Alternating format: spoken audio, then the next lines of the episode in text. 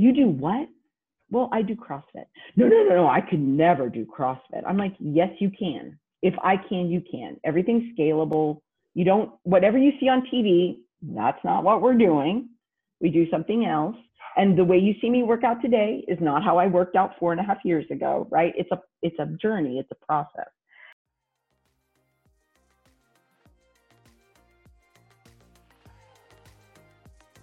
As fitness enthusiasts, we love to hear human interest stories where exercise and community have played a vital role in the transforming of people's lives. Behind any documentary are hours and hours of footage left behind on the editing room floor. Oftentimes, as viewers of these remarkable stories, we are left wanting more. We've created Beyond the Journal to dig a little deeper, hear how their 15 minutes of fame has impacted their journey. We'll see where they are now and what's next. If you like what you hear, please write a review, give us a five star rating, and subscribe to the podcast. We're also available on YouTube for your viewing pleasure. You can check us out there at the Clydesdale Fitness and Friends. I'm Scott Schweitzer. And I'm Kat Shear. And, we're, taking you beyond the journal.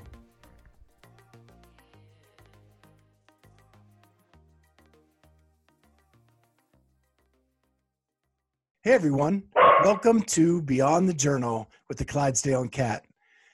Today we have a very special guest, uh, Terri Sloyer. Terri, how you doing? I'm well, thanks. And we're going to talk to Terri because back in September of 2019, CrossFit shared a post that she had done uh, where uh, it was a before and after picture, and uh, it was a tremendous transformation. And so we want to kind of get to know Terri and see what created this pivotal moment and where she is today. Sound good, Terri? Sounds like a plan. Yep. Thanks for joining us. No, thanks for having me. So, where did you grow up? What I lovingly refer to as the armpit of the United States of America, Hutchinson, Kansas. Okay. I've always called the armpit Tallahassee, Florida, but I always call it I always call might... it the the mid Atlantic region where I'm from. it's also the armpit. well, in Hutchinson, Kansas, that is where the horizon meets the land, and there's zero elevation anywhere. And it gets up to minus five in the wintertime and 105 in the summertime. It's awful. It's wow. an incredibly awful place no no diss to anybody that lives in Hutchinson. It's just not a place for me. Yeah, yeah. So where do you live now? We live in Houston, Texas. Nice. Well, so yeah. growing up, did you do did you do anything athletic or? Um, well, the one thing that I was involved with that was very physical, although I don't know, although you could look at it today and for sure see the athleticism in it. It wasn't quite so much at the time, but it, it was, and that was drum corps. I was in the color guard in a drum corps from 15 to 19, from the ages of 15 to 19. And um, that was fairly physically demanding. We, in the um, spring, started training, training, practicing, and uh, we, we did practice six, seven days a week, 10, 12 hours a day out in the hot sun, and we traveled my last year in corps, I was in 14 states and performed before over 80,000 people. And so that was probably the by far the most physically demanding thing I'd ever I mean that I did as a as a young child, but I in no way shape or form considered myself an athlete. Those were the cool kids. Those were the kids that I went to high school with that were on the football team and the cheerleaders and I didn't I didn't run in that I was considered a band geek because that's what I did. well, I am I am the proud father of a band member. Uh, my daughter played saxophone in her marching band. She's in college now, uh, but it was uh, tremendously tremendously athletic. She would she would drop weight every summer fall doing two a days and um, and her band was really good and they performed all over the country as well. Where was she? What band was she in? What? so I live in Columbus, Ohio. Oh, uh, okay. And she was, they're called Olentangy Orange, uh, but they've played in the college football playoffs. Uh, they've played different parades around the country, and they're more of a show band. So they do the Mhm. dance moves while they play. Yeah, yeah, yeah. Very similar to drum corps. So, so that's what I was up to. But then after I, you know, I got married at 19 and left Kansas, and uh, by 23 started our, my family, and so anything sort of physical went to the wayside. So you became an attorney at some point. Uh, when did when did you decide to do that? I did. I I refer to myself as a late bloomer. While I did start having my family at 23, uh, and we were a military family. My husband's retired Air Force. We uh, traveled a lot, and so we ended up in Utah. And at that time, during the Clinton administration, my husband was downsized out of the military, and um, there was a program called JT POA, it was a Job Training Partnership Act, and they paid for him to go back to school. And I said, well, if you're going back to school, I've always wanted to go back to school. So at 36 and 40, we went to college, and we just drug our little babies along with us. They were junior high and elementary school, and one was tiny, and we just drug them to college at Weber State University, and we got our degree. And while I was studying there, I had this incredible academic advisor who said, what's your plan? And I said, I think I'm just going to get a degree in communications. I, I think I'd like to be an investigative reporter. And he explored that with me and said, no, no, no, no. You are way too smart for that. I really want to recommend one. I'm calling Ron Holt right now. I'm putting you in the honors program and you're going to law school. And I said, okay. And so that was the path I went on. So I didn't go to law school till I was 40. That's really cool. What Yeah. what what were your thoughts when the advisor said that no, you're you're going to go to law school? Well, you know, I've been blessed in my entire life journey, well, from the time I was 28, to have people in my life that believed in me more than I believed in myself. And uh, that was true. I'm a recovering alcoholic and drug addict, and I got clean and sober at 28. And there were people around me then that said, no, no, no, you can do this. And so I got clean and sober, and then I went back to school and I met Ned Laff. And I just thought, you know, I just trusted a lot of, uh, I trusted some not so good people along the way, but I trusted a lot of really good people that um, believed in me. And I said, You really think so? And he's, Yeah. He honestly had aspirations of me to go to an Ivy League school. He was promoting I go to Cornell. I didn't score well enough on the LSAT to do that, but I did. I did apply to 10 law schools and got accepted at eight. And then I narrowed it down to the Pacific Northwest is where we wanted to live. So I looked at Willamette in um, Oregon and then Gonzaga, and Gonzaga offered me some scholarship money, so I went there.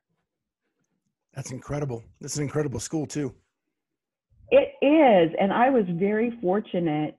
Um, they, when I went to visit them, that little law school was in an old, rundown elementary school in in uh, Spokane, and they had just built a brand new, beautiful, multi-million dollar law school. And I was the first class to start and graduate in that building, and it was it was really something. It's a wonderful, wonderful community. Yeah, I've been to Spokane once. Um, it's a beautiful town. Uh, the pine trees are everywhere, and the salmon is to die for. Yeah, yeah, yeah. You got to get that that Copper River salmon when it's in season is absolutely the best. Yeah, and the and the campus is gorgeous. Yeah, for sure, for sure. It you know the Spokane River runs right behind the law school there, and when you go downtown, just a few miles from where the law school is, there's the beautiful falls. And every spring, when the runoff comes after the snow in the mountains, it's it's a pretty incredible, magical place. For me, when we decided to come to Houston, part of it, well, there's a lot of reasons, but one of it was as I have aged, one of the things I don't enjoy so much is cold weather. so one of the things we absolutely love about being in Houston is there's two to three months of fairly intolerable heat, like open the garage, slap you in the face, oh my God, I'm gonna work out today heat. But the rest of the year, I can sit out on my deck and have coffee, and it's lovely. Like today, fall is finally here, and it's very exciting. Yeah. So I have to ask, you know, I, I, went back to school late in life as well and got my master's in business. Um, that almost you. that almost got me a divorce. Uh, we had a small child. Um, my I didn't see my wife very much during those times because it's very demanding, and I and I can only imagine that law school was even worse than that. So being a recovering addict and going back to school late in life with all yep. of that what were the pressures of of that well my very well first of all let me say the only reason there's only one reason i was able to do it and do it successfully is i have an incredible partner. My husband and i have been married for 40 almost 42 years in june. And whatever i've whatever i've pursued he has always supported me. And we have been we were co-parenting children when that wasn't a cool thing. Moms did it all, right? My husband has always risen to the occasion. And he um, said to me when I was choosing a law school, he said, You followed me for 20 years in the military. You pick where you want to go. I'll go. And he did, and he found a job there. So having a supportive partner was absolutely critical to my success. And the other thing was, I got really clear my first year of law school, I, I, I was so stressed out and in such fear about failing. The very first thing, because I am an addict, that came to my mind if I could just drink, this would be okay. I could do this if I could drink. And right, I was 40 years old. I'd been clean and sober since I was 28. I mean, it's a real wake up call to go, I am forever an addict. I am. That's my first response to life is how can I numb this uncomfortable, painful feeling? And so I happened to have a professor um, who's no longer with us, and there was just something about him that said to reach out to him. And so I went to him and I said, Look, I'm going to need a spiritual mentor to get through this. I can't do it. And I haven't, I'm, I'm new to the community. I'm an addict. I haven't been to any meetings, but I just felt really connected to you. He was six months clean and sober and took me immediately to an AA meeting. Um, in the back of a church with these rickety steps and that saved my life. That's you know being back with my people. That's that's my tribe. That's where i belong. When i'm in a in a 12 step meeting that's what works for me. That's what keeps me grounded. And so i knew that that meeting was there and i was able to access that while i was in law school thanks to um, my professor. That that's an incredible story it's just, you know, you think about it, or I think about it, and I'm like, is is it really that incredible? I mean, is it really incredible, or am I just crazy, or do I just have this, I don't know, insane desire to realize my full peak potential? I don't know where that comes from. I did not have a positive childhood, and in, I still at 60 struggle with overcoming, you know, voices of negating parents. So I, I don't know. I don't know if it's incredible or it's just, I, I don't think it's incredible. I think that anybody that makes their mind up to want to know what the full expression of life is can do it. And one of the reasons I agreed to do this with you guys, honestly, is that it's my hope. I've always said, I don't believe that I've had these experiences just for myself, right? It's impacted my family incredibly, and my children are incredible human beings, and attribute a lot of that to watching me go through what I've gone through. But I really was hopeful that by sharing it in a, with a larger audience, that um, I would give them hope.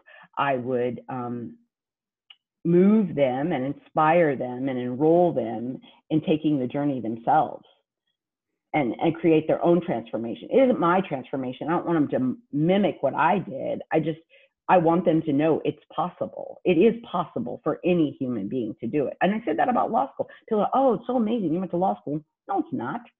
I could teach anybody to go to law school. You, you, you can do it. You just have to make your mind up that you're going to do it. Well, that kind of jumps ahead where I wanted to go, but since we're down this path, I'm going to keep going. okay. um, uh, so in, in researching you, I looked at your LinkedIn, mm-hmm. and you mm-hmm. have a quote on your LinkedIn page uh, about kind of your goal and your mission, and it was uh, looking for an opportunity to be an advocate for individuals underrepresented, upper, upper, oh gosh, underrepresented with a dynamic organization. Yeah. And so you want to be an advocate for people. Correct. And this makes sense now as you're kind of disclosing your path to where you got to. Yeah, and and you know I've done that in spits and spurts in my life. When I first became a lawyer, I went to work at a nonprofit organization called the Center for Justice that's no longer part of the Spokane community.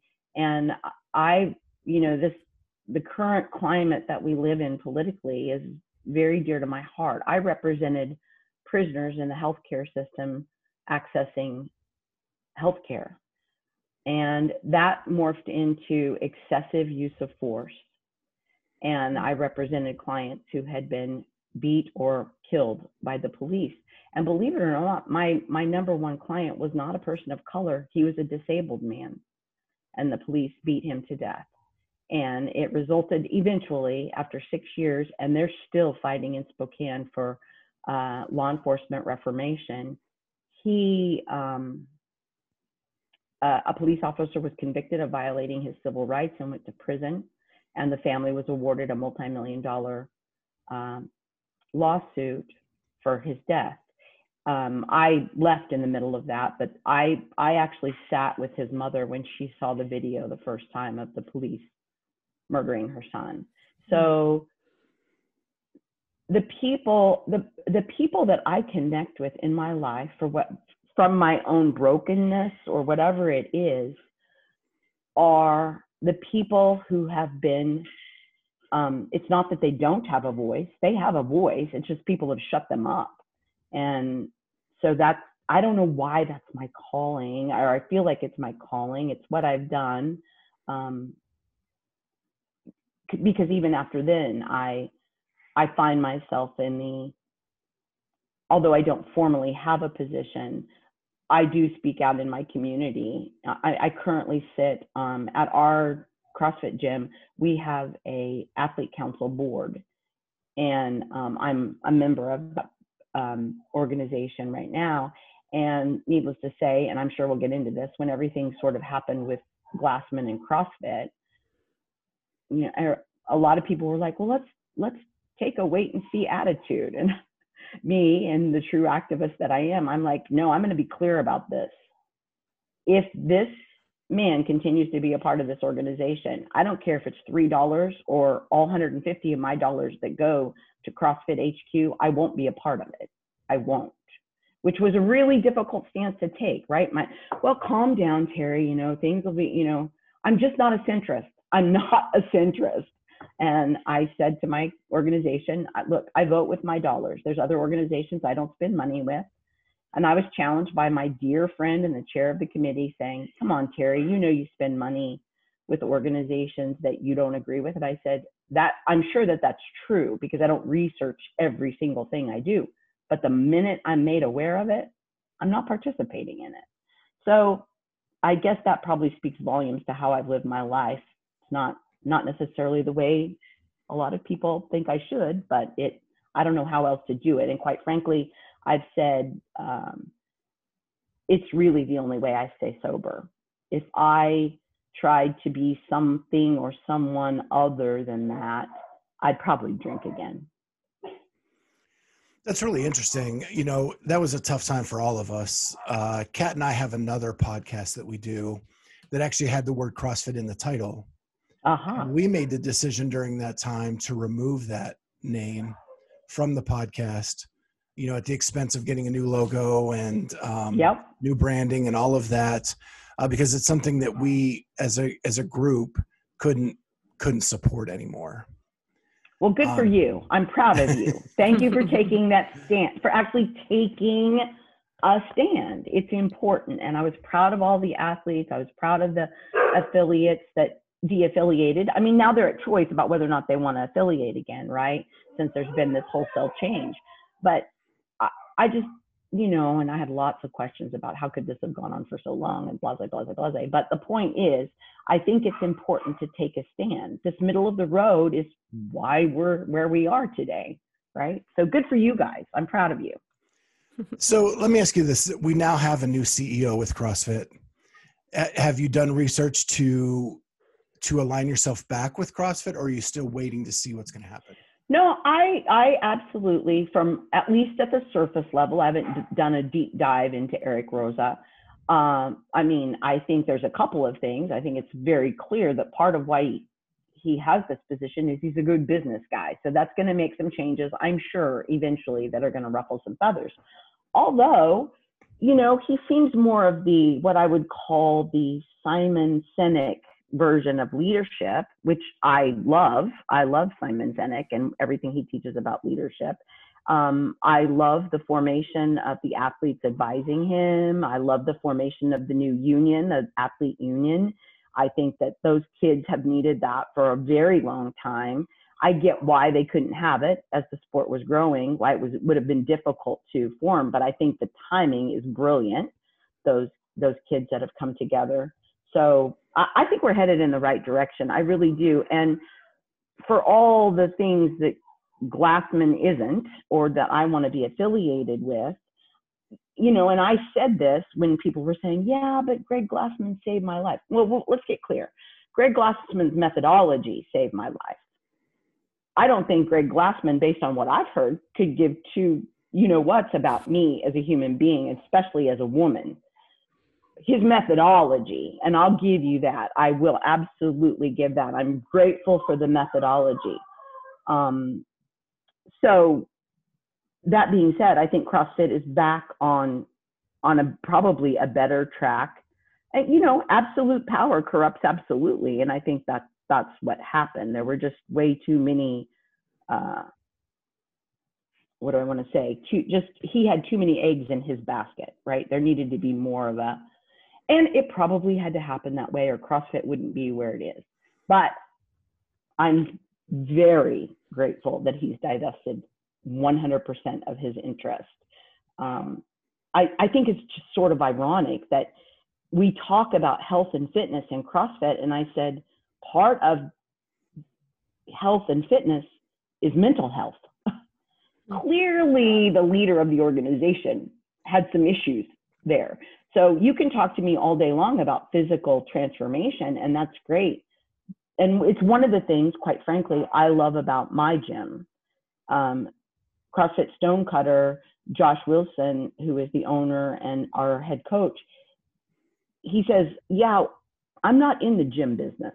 I'm in the business of developing human beings. We happen to use fitness as a methodology to get there, but it isn't, I mean, that's just a portion of what we do, right? It's the holistic approach to how to be, to realize what Logan Gelbrich calls your full peak potential as a human being.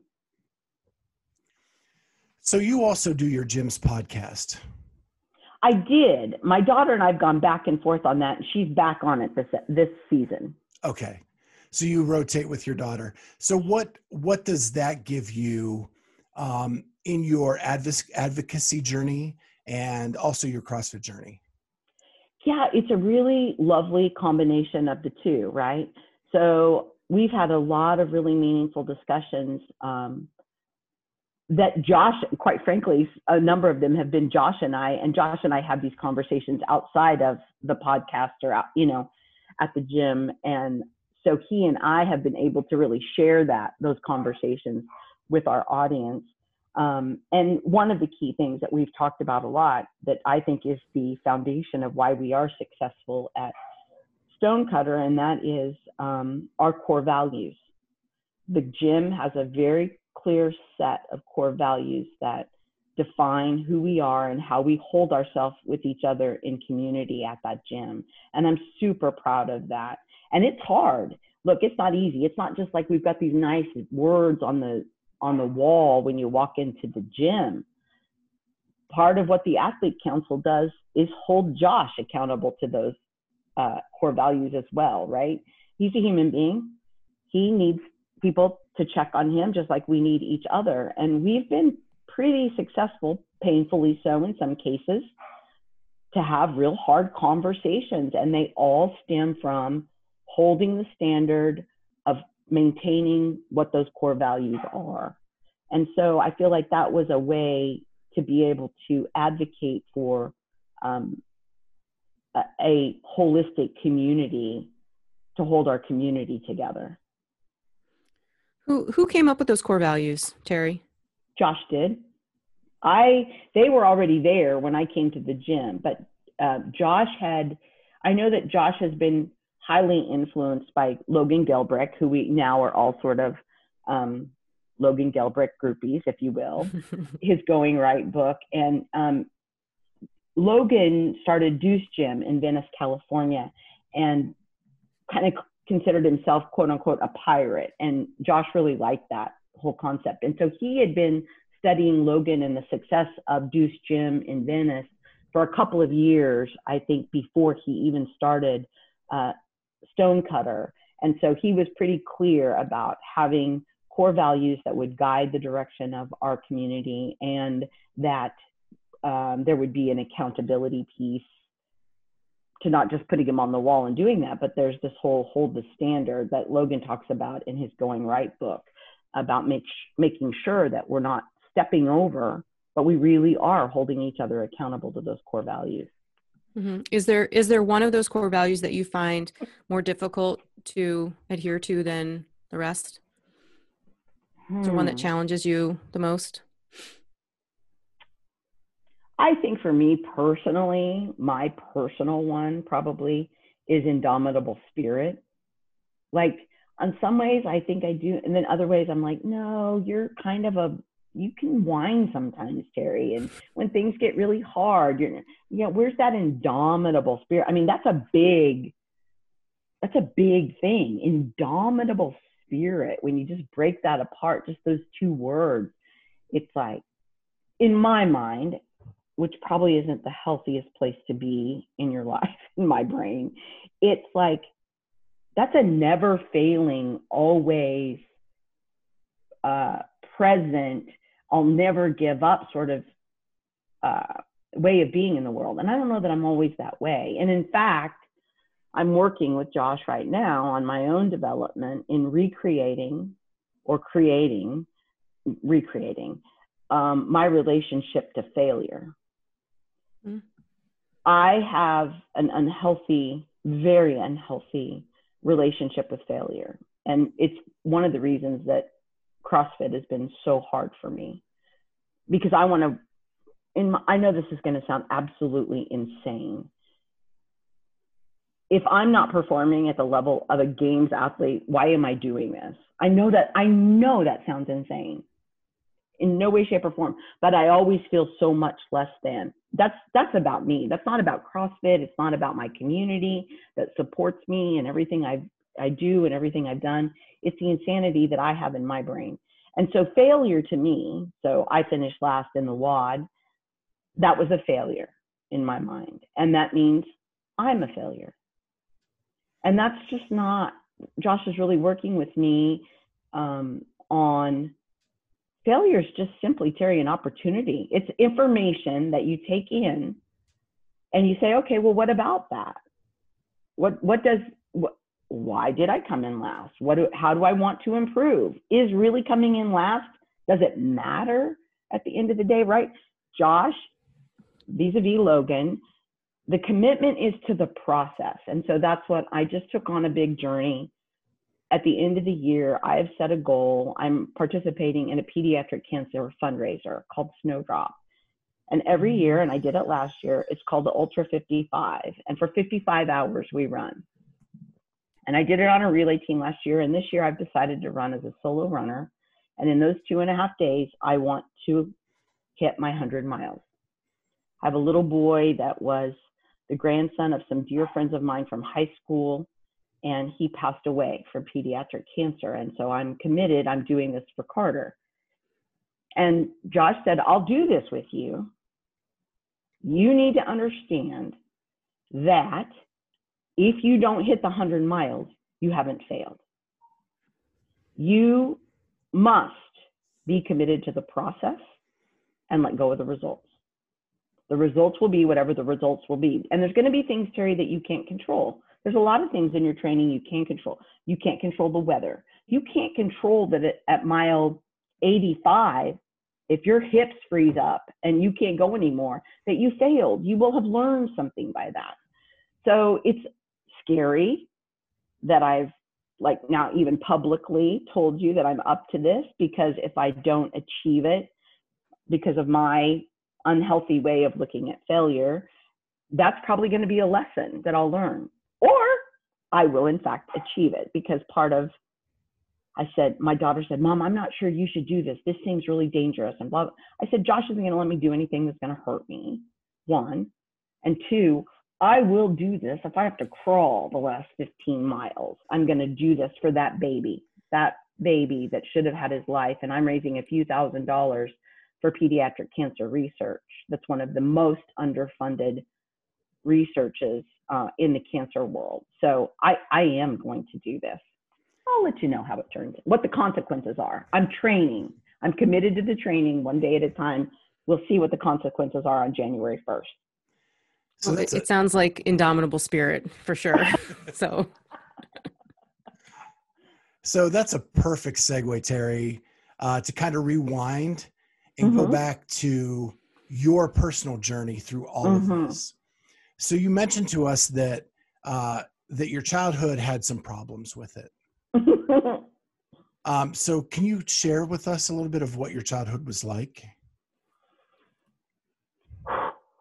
Okay. I'm going to try to do this really just an abbreviated because at some point when you talk about it, I'm sure people go, really? No. Just say I had a father who um, was broken, broken, broken by his alcoholic father who beat him and blase, blase. My parents, my mother was 15 when she married my father at 19. They had no business, no business having children. I don't care what they wanted to do with their life, but they shouldn't have children. And I am the firstborn child. So I'm born to my mother and father at 16 and 20, who had zero skills in raising a child. My mother had actually been abandoned by her mother at six months old and was raised in part by her grandparents until she was 12. When they died, uh, my grandmother had to go get her. Anyway, they just did not, bless their hearts, they did not have any modeling whatsoever on how to be a parent. So they did, I guess, the best, they did do the best that they could, which wasn't so great. You know, it involved a lot of beatings. It involved, as I, after I turned 13, the beating stopped, but the uh, mental beratement. I would sit in a chair for a couple hours and listen to my father scream at me and, you know, tell me how smart I was, but I didn't have brains to come out of the rain and blase, blase, blase. So that was an all day, every day sort of, you didn't know if you were going to sit down at the table and everything. So you always kind of, you know, it's like waiting for a bomb to go off. You just never knew. My father just raged. He was a rager. Did, did you have other siblings that you needed to look after or? I I did, and in fact, my mother, quote unquote, had a nervous breakdown when I was in hmm, fourth grade, maybe. I was 10 or 11 years old, and I was responsible for the house. So my father went off to work. My mother was hospitalized, and I had a sibling that was nine years younger than I was. So I dropped her off the babysitter, picked her up from the babysitter. Um, I fixed dinner. I took care of the kids in the house, and I started doing that at 10, 11 years old and so uh, and then when my mother came home she suffered from i don't know i guess today we would call it agoraphobia. She couldn't leave the house. She didn't want us to leave the house.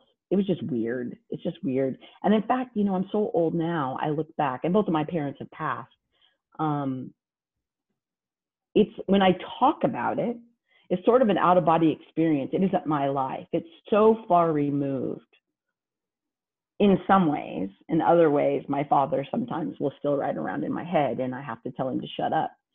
Um, but when my youngest daughter, who's now 30, was four months old, I divorced, I formally, if I could have filed legal paperwork, and maybe I could have, I would have, I divorced my parents. I didn't have any contact with them the last 25 years of their life. I just couldn't, I made the decision.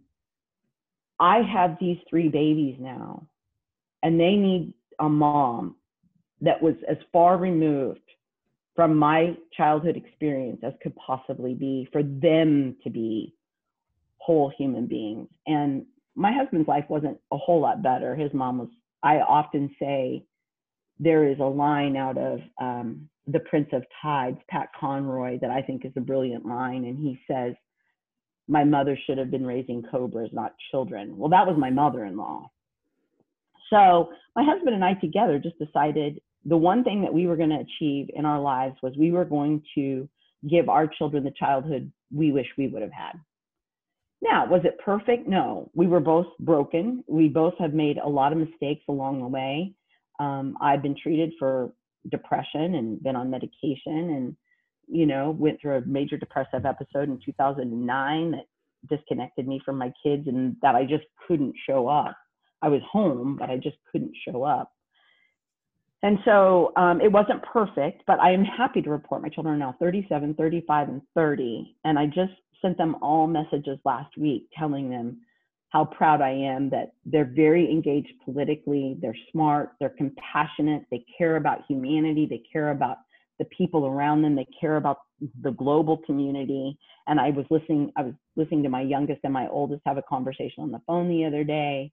It is probably, well, it is without a doubt the thing I am the most proud of that I've done in my life is to have these three kids that are out in the world raising the consciousness of the community about what matters. And they're all very committed um, in terms of relationship, family relationship, global relationship. So that I'm really proud of.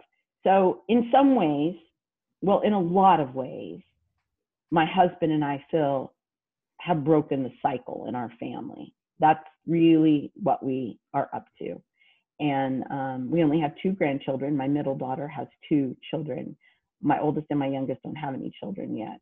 Uh, and they're as committed. But my youngest is a school teacher, and she brings all of this sort of the way I'm talking. You could hear her in the classroom.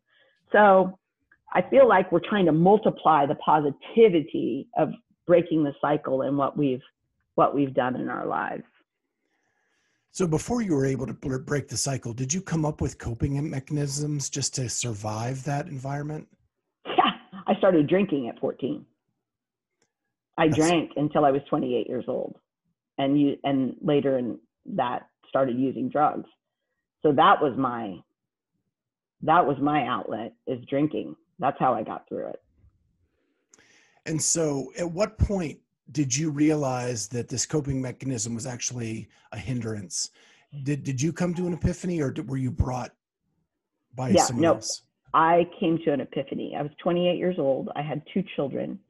Um, we lived in a beautiful home in Enid, Oklahoma, with a swimming pool. Like we were living the idyllic middle class life, right? Little brick house, little swimming pool, two little babies my husband and I, everybody's blonde headed and blue eyed and well my daughter's a redhead but anyway we live the idyllic american life in the middle of enid oklahoma. Like if you picked up a book that's what people write about. And i was drinking. I would i thought it was cool to drink bloody marys at 10 o'clock on a sunday morning while i was making pancakes for my children. The sad thing was that then that morphed into uh, red beers in the afternoon around the pool that really resulted in mom being passed out and the kids happened to be watched by the neighbor because my husband had to go to work. At some point in the middle of that, the lady that lived across the street was a sweet lady and she was connected somehow, I don't even remember now, to people in recovery and kind of challenged me. And so that sat with me for a little while. I knew I was miserable, but I didn't know really what to do about it. We then moved to Edmond, Oklahoma, a suburb of Oklahoma City and here's how I started I was overweight and I was addicted to sugar. So I went to a 12 step meeting for overeaters. Hmm. And I started down that journey and I decided to give up sugar because that was a problem. Well, what happened about nine months into being sugar free is I wanted to drink so bad I couldn't, like, I just was white knuckling it. And I happened to be blessed to find this group of people that were all different kinds of 12 step 12 steppers. Some were in AA, some were in NA, some were in OA. And I got invited to this home meeting with these people. And I heard the alcoholic sharing. And I was like, oh, wow, that really resonates. And I picked up the phone, I called one of those ladies and I said, Hey, Emily, I have a question for you. How do you know if you're an alcoholic? And I'll never, I mean, it's like it happened yesterday. She said, Terri, people that aren't alcoholic don't ask themselves that question. And I went, wow. She said, I'll meet you on Saturday at the noon meeting. And I started in my recovery, my real recovery then. And that was 30, 32 years ago. That's so a great story. Yes. So that's ironic that your being overweight is what led you to discover that you were an alcoholic. So that's kind of what we wanted to like end this story on is the po- the picture that was posted on uh, social media by CrossFit is a, a before picture with you being overweight and you conquering that as well. So, were you overweight your whole life? Was that something you always wrestled with? You know, I'm a serial weight. I probably gained and lost a thousand pounds in my life. I'm not exaggerating. I've I've yo-yoed and yo-yoed like it would get out of control. I will tell you that um, once I was diagnosed with type 2 diabetes, which was probably 15 years ago. For a few of those years, quite a few of those years, I refused to do anything about it or take anything or you know they tried to put me on oral medication it made me sick. Eventually it got so bad they're like okay here's the deal. You now need to take insulin shots. So when i started crossfit at 56 i was on insulin twice a day uh, injections. I was on antidepressants. I was on cholesterol medication. I was on high blood pressure medication. I am not saying that what I did is advised by any physician. Please don't do this. Please consult your physician. I don't want to be accused of telling me. But I just went, F it. I am not doing this anymore. My daughter was a CrossFitter and had been really working towards getting me to the gym, which in my world, I'm a supportive mom. I've been a five star soccer mom. I'll support you in CrossFit. It never occurred to me in a million years that I would do it. Well, she had a really sneaky way about it, and she introduced me to Zach Anderson. And she said, Mom, you're going to love Zach. And I went and met him at a, a competition that the, those kids were doing. And I was just being the supportive soccer mom, was my role, and meeting her coach is what I thought I was up to. And then a few months later, the Open happened in February of that year. And she was like, Mom, come oh, of course I'll come watch you compete. Of course I'll come go. So we get to the gym and people are like, so when are you going to start doing CrossFit? I'm like, what are you talking about? This is my daughter's sport. I don't, I, I'm a, I'm a supportive mom. And there was a couple of ladies there that were bigger ladies. And I said to one of them, uh, were you an athlete in high school? That's what I thought. You're just out of shape and you're trying to get back in shape. You're, she laughed and she said, are you kidding me? I took band so I wouldn't have to take PE. And I'm like, what?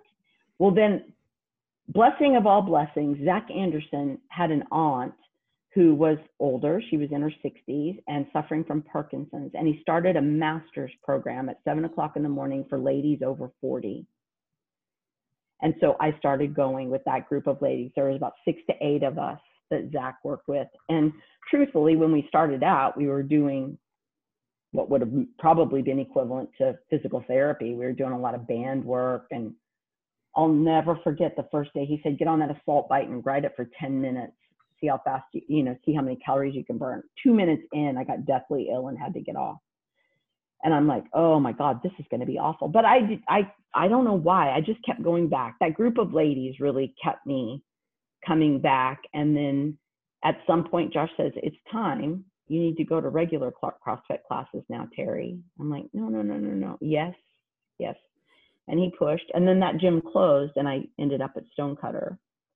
So it was my daughter really who pushed me. And then my husband needed to be doing it too, but he was like, well, I'll go to support you.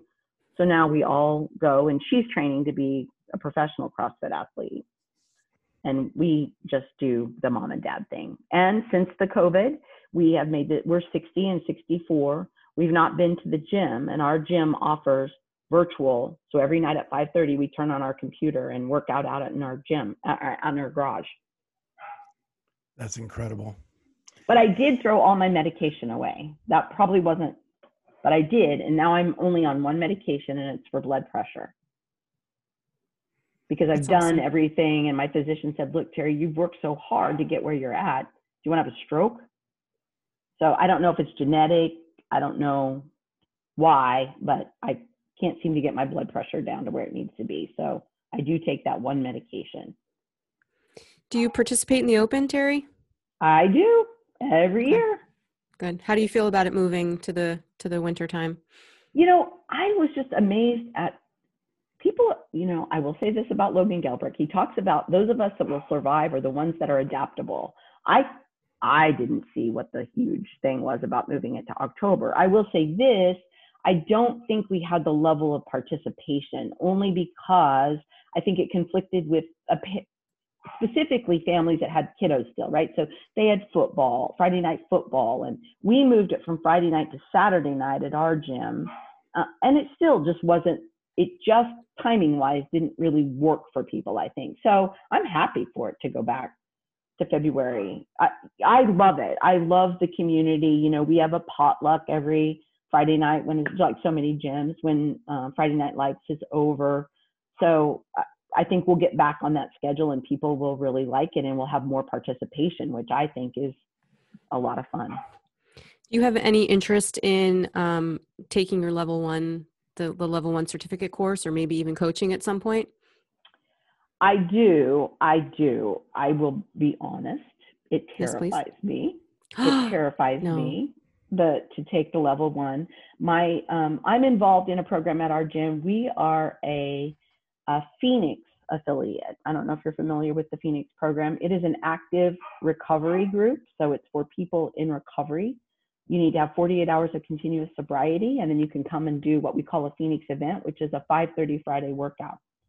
And Randy, who's my dear friend and coach, running coach, um, is our Phoenix coach on Friday nights. And it has to be someone in recovery that coaches that class. And I've always felt it's something I really need to do in case anything happened to Randy. So, I mean, Josh obviously can fill in for Randy as well, but I, that, there's that. The other thing I've toyed with a lot in my brain is I really, and now they have the master's certification, right? Mhm. Doing both level one and master's. I feel like there's a group of ladies out there that are very much like me and how I started. And those ladies, if you would have told me back when I started that I had to go in a regular class, I'm not sure I would have stuck with it it's just super intimidating. I mean, even trans after a year of being in the ladies group and transferring was super intimidating. I mean, I'm glad I did it, right? At the end of the day. But I wouldn't want that to be a reason why, and I'm thinking specifically for me, women, that women aren't. It's a barrier to entry, right? I mean, Correct, correct. And so when people, I can't tell you the number of times, I, although you probably get this, you do what? Well, I do CrossFit. No, no, no, no, I could never do CrossFit. I'm like, yes, you can. If I can, you can. Everything's scalable. You don't, whatever you see on TV, that's not what we're doing. We do something else. And the way you see me work out today is not how I worked out four and a half years ago, right? It's a, it's a journey, it's a process. But convincing people of that, Yeah. but even my even my own daughter, I I'm super proud of her. She doesn't, and I'm talking about my 35 year old Emily. She doesn't um, want to do CrossFit because her sister has always been an athlete, and it feels very intimidating to her. And her sister's at the gym and does a really good job. However, she is participating in Camp Gladiator, and that works Oh. for her. And I said, I don't care what you're doing, you're moving. And the truth is, we talk about our workouts all the time. I'm like, you call it Camp Gladiator, it's CrossFit. right.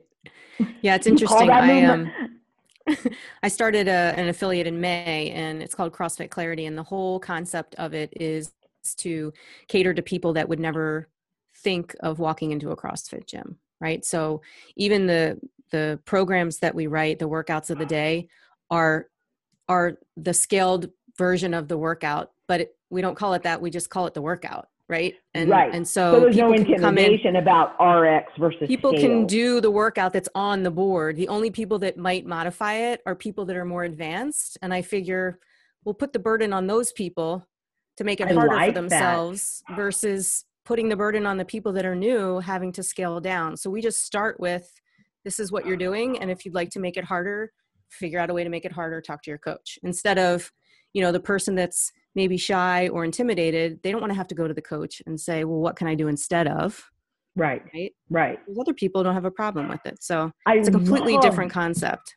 Yeah, I love that just from a psychological perspective because it doesn't matter. I in both my gyms, the coaches were very good about saying psychologically there's not a thing wrong with scaling. And to this day, Josh will say, you get the same stimulus. One of the things that I've done that's helped me get that, but it's taken me a long time, is now I wear a whoop. Right? Mhm. I do what I do and my daughter does what she does and we have the same strain level. Right? she has to do that to get the same strain I do for what I do. But then that tells me I've scaled it exactly right for me.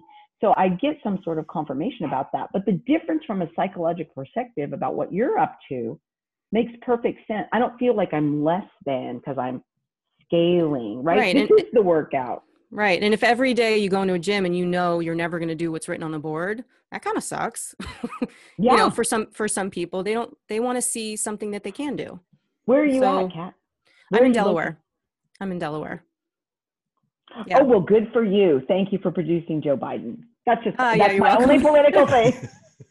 I um, funny funny story. I um there's a there's a, a private school here called Archmere Academy where both the Biden boys went to, Hunter and Bo. And when I went to shadow as an eighth grader at Archmere, Hunter was one of the kids that shuttled me around, you know, for the day. So yeah, we know their family. Their grandkids like Snapchat my daughter. it's Oh it's surreal. Oh, She's like, I think exciting. I think his grandson just Snapchatted me. I'm like, okay then, there you go. Oh, that's great. I yeah, love it's it. super cool. So But anyway, yeah. So I- go ahead, Scott. so I don't want to miss out on telling people about your transformation. So I want to make sure we get this into the podcast. Okay. After this hour, I have learned that you have been a badass your whole life. Pretty much. I don't know You about know, that. and so so but you made a physical transformation. And I what did. are the details of that physical transformation? Okay. So first, the first thing I always want to tell people when they ask me about my transformation is it didn't happen overnight. This is so far, so far, I've been at this four and a half years. It's hard to imagine your first day that you're going to do it four and a half years. So I'll tell you what, I have approached CrossFit the same way I have approached not drinking, one day at a time. I don't, and I had, and I'll tell you the best advice, the not advice, but the best approach is Logan Gelbrich's going right. You decide that you're going to follow a process and you have got to let go of the results. You can't, I just don't think you can start out, or I couldn't start out going, well, here's the thing, Terri. Four and a half years from now, you're going to have lost 80 pounds. Um, you're going to be off all your medication except one. And um, you're going to be doing workouts you never dreamed you could ever do in your life, right? I I would have been an abysmal failure. I simply did whatever I was told to do that day, and I did it consistently. Now I've done a lot of tweaking ar- along the way, right? I didn't just get to one thing and stick to it, and that was all I did. So when I started out at 56, I was postmenopausal. I was exhausted, physically, emotionally, mentally exhausted. So I tried for six months and I would drag myself to the gym two, three days a week. That's all I could do. I literally couldn't get out of bed. On the advice of people, I sought out a medical community and I started taking testosterone and vitamin D. I had to do things that would in- help me physically that I wasn't willing to look at. But I was so tired. I was so, I wanted to do better. So I had to I had to add things along the way. My, I will. The one thing my coach said early, early on, and I said, "Wow, I got to listen to that." He said, "Terri, Terri, listen to me. Eighty percent of your results are in the kitchen. Twenty percent happen in the gym." So I started on a nutrition journey. is it the nutrition where I am today? Is that where I started? No, it's not. I was working full time. I was tired. I was trying to do this, and I, and I understand that this is a privilege. I began to um, order pre-packaged paleo meals and have them delivered to the gym. Again, I recognize that's a privilege. I went from that to when I went to my new gym, there was a new uh, gal there that did nutrition, and I worked with Jen for a while. And Jen would do our meal plans and tell us what to fix, and we would fix it. She would decide on what our macros were, and I did that. And during that period of time, I I was eating, and I kept thinking about it. I'm eating a lot of processed food. It was healthy, but it was processed, right? So there was bread that we used or there were tortillas that we used. There was all this, and I'm going to be, I hope this isn't inappropriate, but looking back, what we call it now is we were having sex with our pants on. We were wanting to eat naughty things, but we would find a non naughty way, but it was still processed, and I ate that. And then when I started, I stopped working with Jen and started working with Josh, my coach. And Josh said, Look, E.C. Synkowski who has OptimizeMe Nutrition. All I want you to do, I don't want you to change anything except you've got to add 800 calories or 800 grams of fruits and vegetables every day into your diet. And so that has transformed us now. We just eat protein and fresh fruits and vegetables. I don't eat anything processed. I might use some little Tessemae that I know is a safe condiment on some chicken or something, but that's what we eat. We eat whole food. We don't eat processed food. And so, it, again, my point is it's a journey, and you meet yourself where you are and do what you can with where you are. It's a little like Maya Angelou says when you know better, do better. And so the knowing better happens gradually. And did how much weight did you lose, or how many sizes did you go down? Whatever you're more comfortable with. Well, I can tell you, I went from a size 20 and I now wear a size four. Wow. That it. is awesome. Yeah. And I, and I love that you stress the importance that it's a journey. It's not an overnight thing. It's something that you have to uh, take on uh, every day. And it's funny that you say that the EC way of the 800 grams of fruits and vegetables. Julie Foucher just had her on her podcast. And now that Pursuing Health is doing a challenge based on the 800 grams of fruits and vegetables and so many grams of protein depending on your body weight. Yeah, yeah. That's yeah, exactly. EC, I love her. They're calling it the lazy macro challenge. Yeah, yeah, yeah. Yeah, it's perfect. You know, my daughter has to dial in hers more because she's training for a specific thing, but it's it's working for me and I'm I you know, I'm eating more fruits and vegetables real fruits and vegetables today than I've eaten probably in my entire life. Yeah, yeah it's got. It's and it's still and it's still a challenge. I'm going to be honest. You know, my daughter and I go round and round. Mom, you're not eating enough. I still have this mentality that somehow if I train more and eat less, mm-hmm. I'm going to get better results quicker.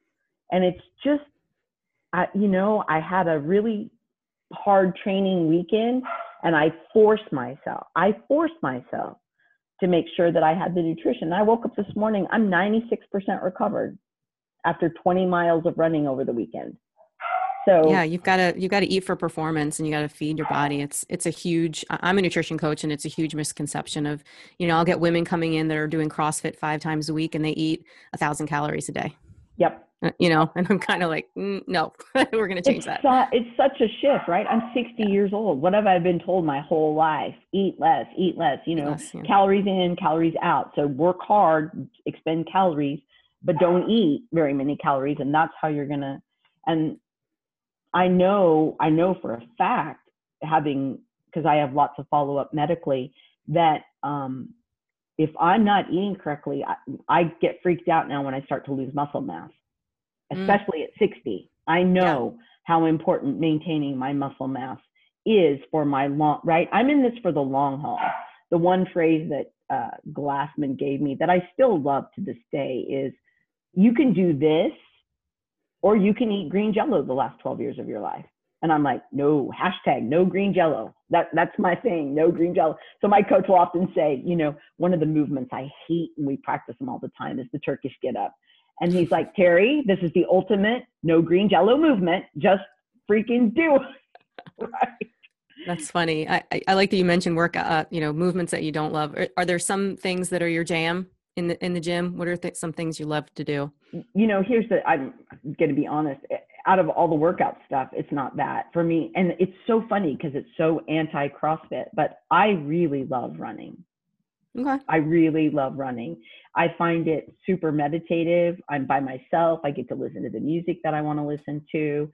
Um, so for me, it's running. I can tell, I obviously, this is not good. I can tell you the movements I hate.